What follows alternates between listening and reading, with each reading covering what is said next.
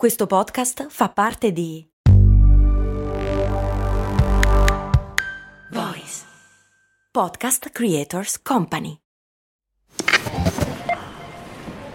Ecco il suo resto.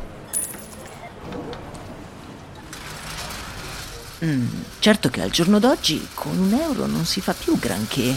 Beh, lo posso usare per il carrello della spesa.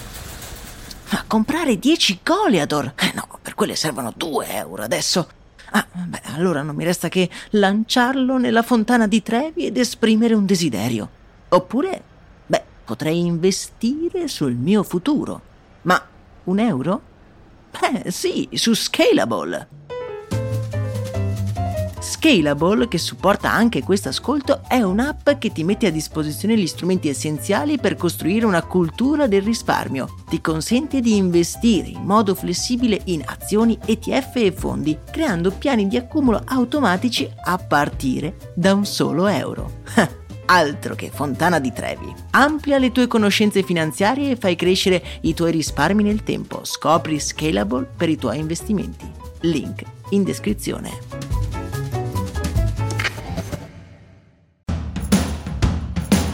Benvenuti e benvenute in questo nuovo episodio amici ed amiche qui su Brandy. Io sono Max Corona e devo ammettere che sono un grande utilizzatore del car sharing. Io, come forse ormai avrete capito, vivo a Roma e che come città di certo non brilla per la sua efficienza nel trasporto pubblico. Ci sono solo due metro o poco più che per una superficie di 6 volte Milano, beh, è davvero davvero poco e tutti i romani all'ascolto lo possono confermare Non c'è da stupirsi se la città eterna sia una sorta di sogno distopico in cui si è letteralmente sommersi dalle automobili. È l'unico modo per spostarci, molto semplicemente. Il car sharing è una soluzione alternativa. Ci sono numerosi servizi, di cui uno, se non sbaglio, è anche proprio del comune di Roma.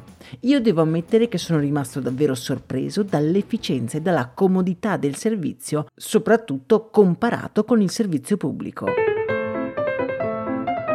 Il car sharing nasce subito dopo la seconda guerra mondiale, in Europa, quando ancora i mezzi di trasporto non erano sviluppati e non tutti potevano permettersi un'auto di proprietà. Risale al 1948 il primo servizio documentato di car sharing organizzato da un'azienda di Zurigo. Purtroppo però il servizio stentò a diffondersi anche per ovvie limitazioni. I furti delle auto infatti erano piuttosto comuni in Francia, a Parigi, si utilizzò per soli due anni un servizio di car sharing negli anni 70, un sistema che faceva funzionare le automobili a gettoni. Beh, non proprio comodissimo.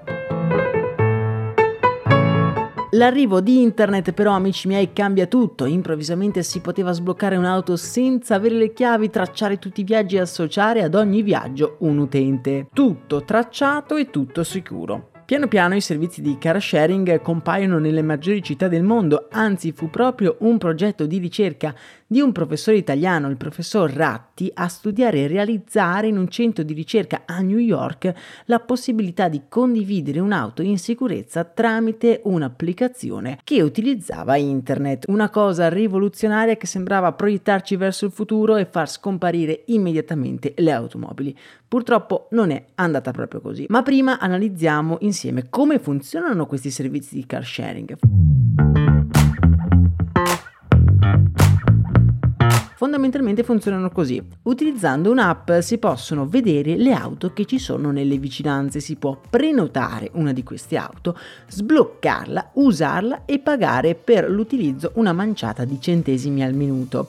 Una volta arrivati a destinazione si parcheggia, si blocca, seguendo tutte le istruzioni del caso, lasciando la macchina a qualcun altro dopo di voi. Ora la sharing economy che ha avuto un boom 5-6 anni fa sta vivendo un momento di disinteresse e disillusione condivisione. Ricordo che anni fa ho assistito ad un progetto di condivisione dello spazio nelle valigie per i viaggi in aereo, cioè se tu avevi la valigia mezza vuota potevi affittare lo spazio all'interno della tua valigia a qualcuno che aveva comprato troppa roba in vacanza e quindi aveva bisogno di una valigia in più ma non voleva comprarsela.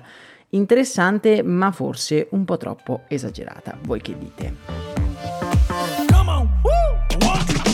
Ecco, ora il car sharing sembra essere un progetto fallimentare. Pare infatti che l'auto condivisa non sia utilizzata da chi utilizza già l'automobile, ma da chi prima utilizzava i mezzi pubblici, con la conseguenza che invece di togliere auto dal traffico ne abbiamo messe di più. Amici miei, sento sempre più spesso notizie di servizi di noleggio condiviso che falliscono, ma vorrei fare una piccola riflessione qui insieme a voi. Il car sharing, secondo me, è un'ottima idea mi voglio esporre. In una città come Roma in cui il cittadino è letteralmente torturato ogni giorno dall'inefficienza, dove per fare pochi chilometri con i mezzi pubblici servono delle ore avere un servizio di car sharing efficace ed efficiente e sicuro è letteralmente la salvezza.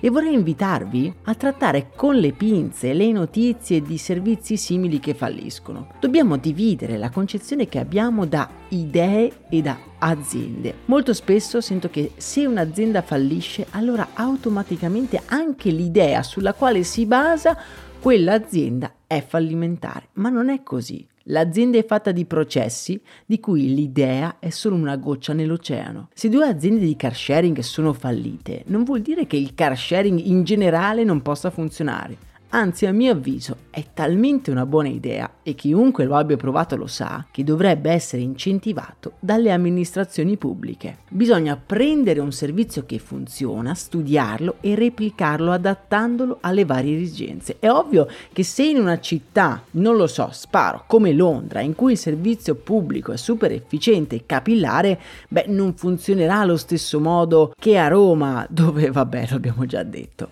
Le idee non sono fallimentari parlamentari, semplicemente l'esecuzione di queste idee potrebbe non essere adatta in determinate circostanze.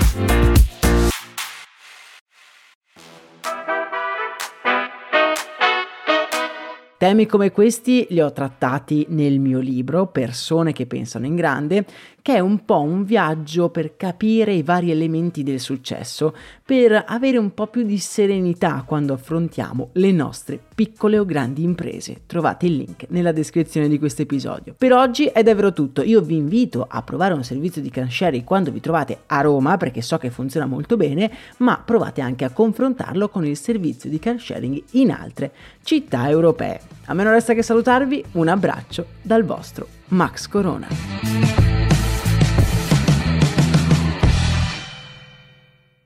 E adesso un bel caffè finito. Perché rischiare di rimanere senza caffè quando puoi abbonarti a Caffè Borbone? Prezzi vantaggiosi, costi di spedizione inclusi, tante possibilità di personalizzazione e l'abbonamento lo sospendi quando vuoi. Decidi tu la frequenza, la qualità, scegli tra le cialde e capsule compatibili e crea il tuo mix di gusti e miscele. Mai più senza caffè con l'abbonamento Caffè Borbone. Tutte le info su caffèborbone.com.